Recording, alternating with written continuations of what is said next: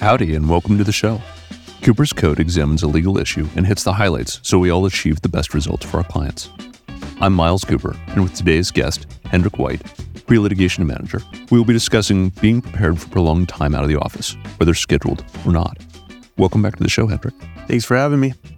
So, today we're going to be talking about being out of the office for a prolonged period of time. Have you had any recent opportunities to be out of the office for a prolonged period of time? Yes, I just spent almost three months preparing for the bar, which I took last week. Two and a half month course, basically doing that every day for 10 hours.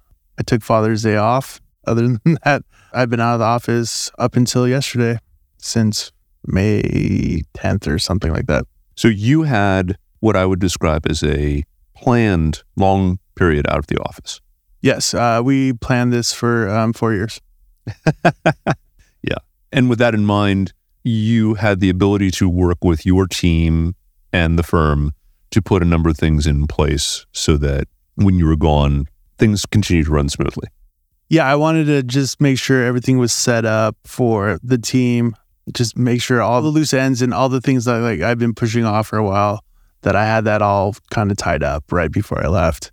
And on my side, I've had experience on a couple of occasions with injuries, broken collarbone or broken wrist, where I've been taken out of being able to to fully function in the office unexpectedly, and also with our daughter with her cancer experience being sidelined for a prolonged period of time unexpectedly.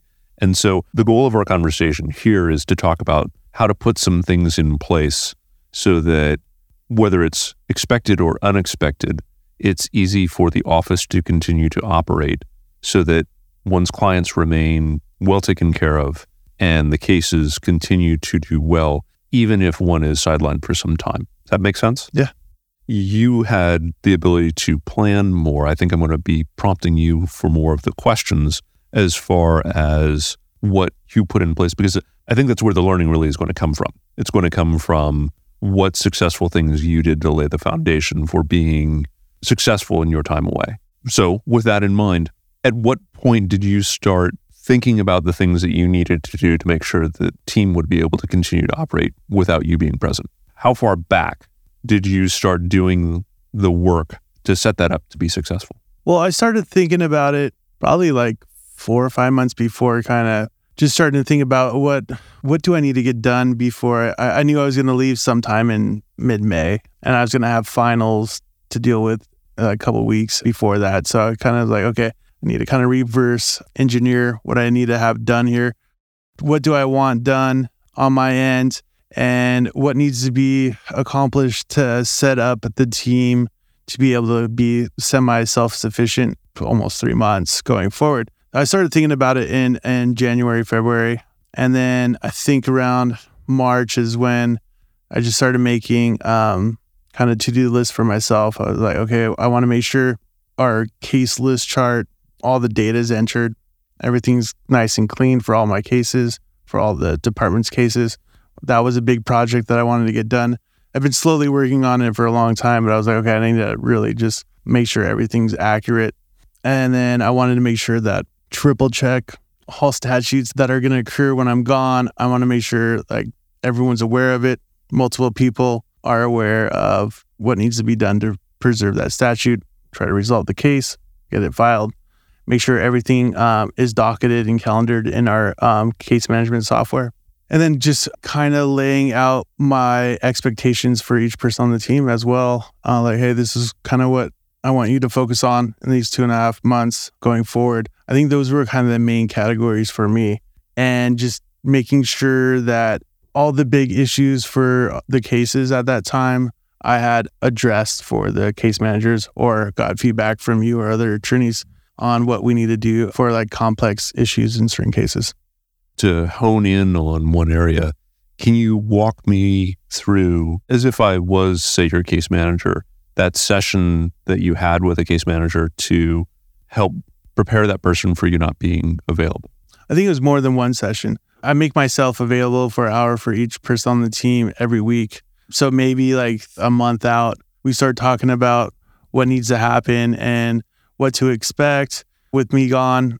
Another big category, which I should have mentioned, was who's going to fill in for my absence, like what I do for them. So getting that organized in the background as well. And then just making sure that everyone's comfortable as best as they can be before I leave with their caseload, with the intakes coming in with our intake manager, just making sure everyone's prepped and feels like, you know, this is going to be successful.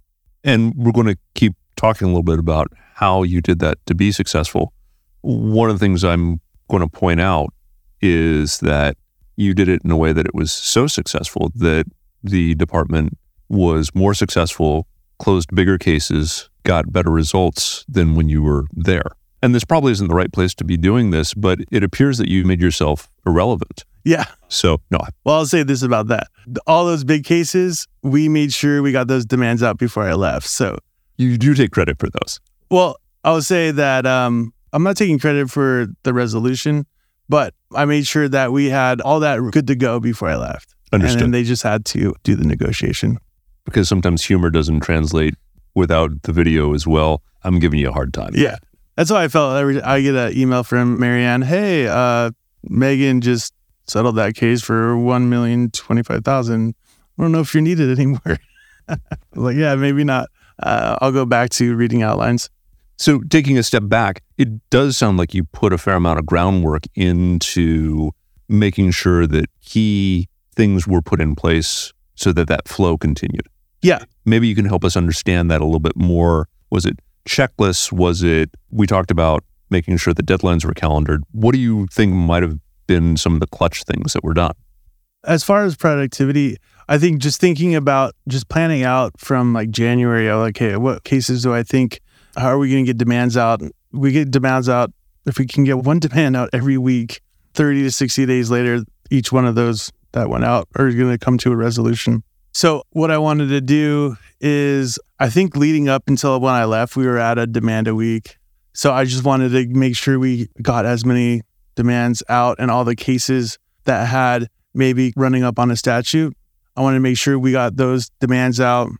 Basically, I just tried to set up an end of the year push that maybe we would do, try to get as many demands out as we can before, you know, the holiday season when no one really, no one's in their office anymore. uh, try to do that in by mid May just compiled uh worked with the with the case managers like okay what do you think we can get out what do you need from me so that you can get those demands drafted and that sort of thing normally when you're there one of the things that you do is review and provide feedback on demands to the case managers correct correct yes did you have any tool that you put in place say for example peer review to help make up for your not being there to do that that review piece yeah. So what we ended up doing, well, the case managers would review each other's demands, and then after it went through, you know, that filter, then it went to I believe you or Marianne to put the final kind of touches on it and input. So that worked out. And I will say one of the side benefits, and I don't know if the case managers shared this with you, was because they hadn't been doing that kind of work before, seeing each other's demands. They started learning techniques that each other were using, and they found it beneficial to go through that process. They didn't even tell me that. Yeah, well, yeah, it's like cross training. this is what happens when you go away. They don't yeah. talk to you anymore. Yeah, that's great. And uh, yeah, maybe we should do that more often. What I found is, as the person who oftentimes does the more final review for the pre litigation demands, the quality of what I received after you provided feedback did not suffer in the way that I was a little concerned about with you not being there for that first round of editing. And so I think my feedback on that is the case manager review, what I was referring to as peer review, I thought was a very successful tool that you put in place. Nice. Yeah. I don't know if I could take the full credit for that, but that's the way it worked. and I mean, the case managers are getting really like every demands, their skills are getting so much better. In fact, like the one that Megan settled that was a million plus, that was the first one we've had in a long time where you had zero input. And we both like celebrated and we're like, yes, we got one through. And he's like, I don't need to change anything here. So that was great. It's nice to be able to send a single word email greenlit. Yeah. Yeah. So we talked about successes as far as that's concerned. And I know that you do an hour of time per person per week. And there's also typically a pre litigation weekly meeting. Those weren't in place in the same way when you were gone. And I'll acknowledge that I did do some check ins, but certainly not the same level of check ins as before. How did you prepare your people for being able to roll with the punches or be more independent and still be successful? I just talked to him about it and I said, it's going to be a little weird with me gone. Miles will be there to help with like the big questions you have, but he's got busy life going too. So both the case managers were great. They were like, we'll make it work. I think that's another really kind of key component is having the right people to to handle that. They're both really good and intelligent and great writers and they could probably do it on their own. When I did meet with them yesterday, I met with everybody on my team yesterday. One of the first things each one said was, when are we going to do our case reviews? I think that's a really key component for pre-litigation team for case managers. Not that maybe they need it, but uh, for them, it's just to be able to focus and just talk through stuff. And having that kind of outlet once a week is really helpful for productivity, I think. So we're going to get back to that next week, and they're they're excited for that. That was one component that I couldn't find a workaround for them on that. Going back to one of the things you said about right people, though, we have talked about this on previous podcasts in terms of being set up for success, whether the being out of the office is expected or unexpected, using that Jim Collins notion of right people, right seats, means that if you're not there, you have people who share your values, share your commitment, share your abilities. Is Yeah. that fair? Yeah, definitely. I had them send me when the demand went out and uh, case settled. So I got little check ins throughout this two and a half months or whatever. And then I sent a reminder email on statutes. We had three cases that had statutes that we were going to run. So other than that, they were, you know, they completely were independent, I guess, from me through that whole time period. So we've talked a little bit about being out of the office in a planned way. We, Coopers, Marianne, and I, have had a couple of experiences where we've been out the most significant when our daughter was diagnosed with cancer and we found ourselves very suddenly being placed in the ICU for five weeks down at Stanford and for some some further prolonged treatment. I was able to return to the office after a couple of months, but it was about two months where I was out. And as we talk about lining up the foundation for success, whether it is planned or unplanned, the ability to have the right people, people who you work well with, who can step in and pick up where you left off, is one of those components. The other thing that I will share is as important as one thinks one is in all aspects of work, life, the world, when something like this happens, you find very quickly that you are not important at all, that the world keeps moving.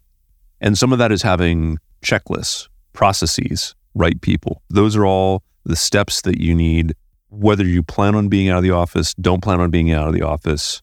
Those are the tools that seem to be the foundation for keeping cases moving and keeping the clients well served when something comes up.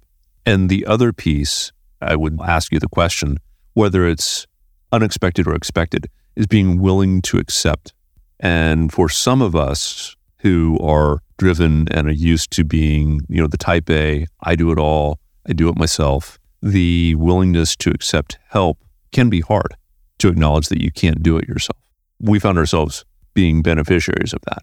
Our partner stepped up, so did the whole office, so did opposing counsel, with one notable exception. There was one person who we had an opposition to summary judgment due in five days after our daughter was diagnosed, and we had an asshole of an opposing counsel who was unwilling to do anything, and we had to move the court related to that. But beyond that, everyone was fantastic and supportive. And my long lead into a question for you is how did it feel to be asking for help in certain regards in terms of handing it off? I don't recall having too much trepidation about handing it off or getting help, I guess. I was most concerned about after working on tracking data in our in our different software systems for over a year plus that I really wanted to make sure that it would still be tracked in the same way. And I was like really most concerned about that, really. We had just had our software for tracking leads. I think we we started that in June the year before. So it hadn't even been a full year yet. I was like, I really just want to make sure we have like a solid one year of data that we can look into later. And I was a little nervous about kind of I guess it is answering your question. It is. Yeah. I had to find, you know, I asked Destiny, our intake manager, to be in charge of all that type of data and kind of give up the reins on that and let her go with it. But I, yeah, I was a little concerned because I was like, all that kind of effort to make sure we were getting accurate data and keeping track of it and everything was going in the correct way into the systems. I was now gonna just kind of leave it up to other people to do, which was, um, yeah, I actually had a that was one of my biggest worries. And the line that our business coach I think uses is letting go of the vine. And I think there are two fears that I have when I, it comes to letting go of the vine. One is is somebody going to screw it up if I let go of it, and the other is am I irrelevant? Yeah, right. If, Because there's that piece too. I'm so important. I got to do this because you know nobody else can do it the same way I can. And what you find is a lot of the times it's a it's a, a piece that you can let go of, and it's a piece that can be done very very well by others, which then frees you up to do other things. yeah, and then she did a great job the whole time. I, I was worried about nothing. Yeah, definitely was a concern. It was hard to pass the uh, baton, I guess, or whatever you call it. Yeah. whatever the phrases. For. Yeah. And then getting the emails like, "Hey, your team's doing great without you." You know, that didn't help the steam too much. I hope those were taken in the No, I was that they were intended. Yeah, just So- reading anything other than some outline was great. Yeah. So, How did you deal with the client side of things? Were there any client facing pieces where you felt it was necessary to communicate with anyone in particular to say, hey, you know what? I'm not going to be here, but you're in good hands. Here's how it's going to go. And if there's an emergency, this is what you do. Yeah, that didn't really come up for me. I don't have too much contact with clients as the uh, pre litigation manager. It was just making sure that the case managers know that my expectation is you're communicating with the client regularly and definitely apprising them of any significant change or significant event in the case. And I don't want to come back and have angry clients because no one talked to anybody, Yeah. which didn't happen at all. There, the case managers are always in contact with the clients. Yeah. And on our side, being out of the office in an unexpected way, we did reach out to clients and we did let them know what was going on. And the office rallied and we made sure that our clients' cases did not slow down in any way. And I did still maintain some contact with clients, texting, emailing. There's a lot of downtime in an ICU, even if there's a lot of beeping. So many machines. I felt was important to maintain the continuity with the clients, even though we were out of the office. And, and that piece I found was important to help them feel reassured that even while they're compassionate for what's going on, they hired us to do a job. And if we can't do the job effectively, we either need to give the case to somebody else or make sure that we're going to be able to still do the job properly with what's going on in our personal lives. Are there other things that you think we should chat about on this subject so that people have an understanding to lay the foundation to be successful? We talked about checklists, processes, right people, and if you're planning to be out, having a clear plan and a clear communication. Beyond that, anything else? Another question, I guess, is what happens when you come back? Yeah. Because that's what I'm experiencing right now, coming back. Yeah. I experience a little bit of awe in terms of the way people come together when something like that happens. So the plan in the unexpected world came together very quickly because we had good people who we worked with. And that includes clients and opposing counsel. They all came together, and I shouldn't omit judges. They all came together in a way where the plan was self evident. It wrote itself because we knew what we had to do. And that was to keep our daughter alive. And the corollary additional to that was to make sure that our cases kept moving and our clients got served. And it was pretty straightforward on I'm going to need you to do this. I'm going to need you to do that. I need you to give me an extension. Judge, I'd like a continuance. None of those were ever denied. And it all came together very well. Still hard for me to talk about. Yeah, sometimes. I can imagine. Hendrik, as we're recording this, you've been back for less than 48 hours. Yes, correct. What has the adjustment been like? Because we've talked about the plan for being out or the lack of a plan for being out. There's the return. And how have you prepared for the return and what has the return been like for you? I finished the last day of the bar eight days ago. And then I did a little trip with my family and started thinking about oh, what do I do first? Oh, I got to put a plan together of how I'm going to re enter the firm. so I've been thinking about that for the past week. You know, the first thing I wanted to do was schedule at least an hour with every single person on my team just to get like a pulse and not even talk like cases or work, which it did come up. But my, my main objective is like, how are you feeling? How have the last two and a half months been? What things do you need me to help fix or make better? Or um, what kind of changes do you think we need to do? I got a whole list of bullet points for each team member. And I did that all day my first day, which was yesterday. I think I did had eight hours of meetings yesterday. Wow. Wow. Uh, I also met, we had a, a, new litigation manager. So, and I had never met her. So I did a, a pretty long check in with her, just getting to know her and talking about stuff that we're going to do in the future together, stuff like that. So that was the first thing. I think my priority was, you know, the people Next is focusing on cases and what needs to happen. And I had a check in with Marianne this morning, one of the partners, and uh, just wanted to get her download on how the last two and a half months went. And I wanted to find out what she needed from me the rest of this quarter, what she wants me to focus on. And like, I know we're going to be moving and stuff like that. Like, what do you need me to do to help out here? New hires, stuff like that. So I kind of got that behind me now. And now I guess it's time to focus on the team again. And I need to go through all the data that's happened. I guess the, the main thing you got to figure out is what what are the priorities? I think that's the, the first thing you got to figure out when you're coming back. Yeah. What do I want to work on first? Because if you try to do everything at once, nothing gets done. Yeah. Uh, you just spin wheels. yeah. So like, okay, I got to figure out what's my plan of attack. Okay, people, cases, data, make a list and let's, let's start knocking this stuff off. Without putting you two on the spot, any jitters in terms of coming back? Yeah. To see, I came back yesterday, which is was a Thursday. So Wednesday night around like ten thirty, I was laying in bed. I'm like, oh god, I feel like I'm just like that first day of school feeling. Uh, I feel like I've been gone so long and I haven't really talked to anybody in the firm other than a couple emails here and there. That I, I was like, I don't know what to expect tomorrow. so yeah, I definitely had the like first day of school, or oh, it's my first day at high school, or first day going to a new school or something. A little anxiety, little jitters. So you know, you just watch Apple Plus TV until you fall asleep or something. You know. well, I will say we are thrilled to have you back, and while your team ran smoothly, we missed you, and I hope that the jitters were a momentary thing because we certainly don't feel them. Jitters are good. Yeah, it wasn't a bad jitter, but it was more like I was excited. I was ready to come back. And then also a little what's different is I noticed after yesterday, I was like, wow, I don't have to prepare for class right now after, do, you know, working all day, yeah.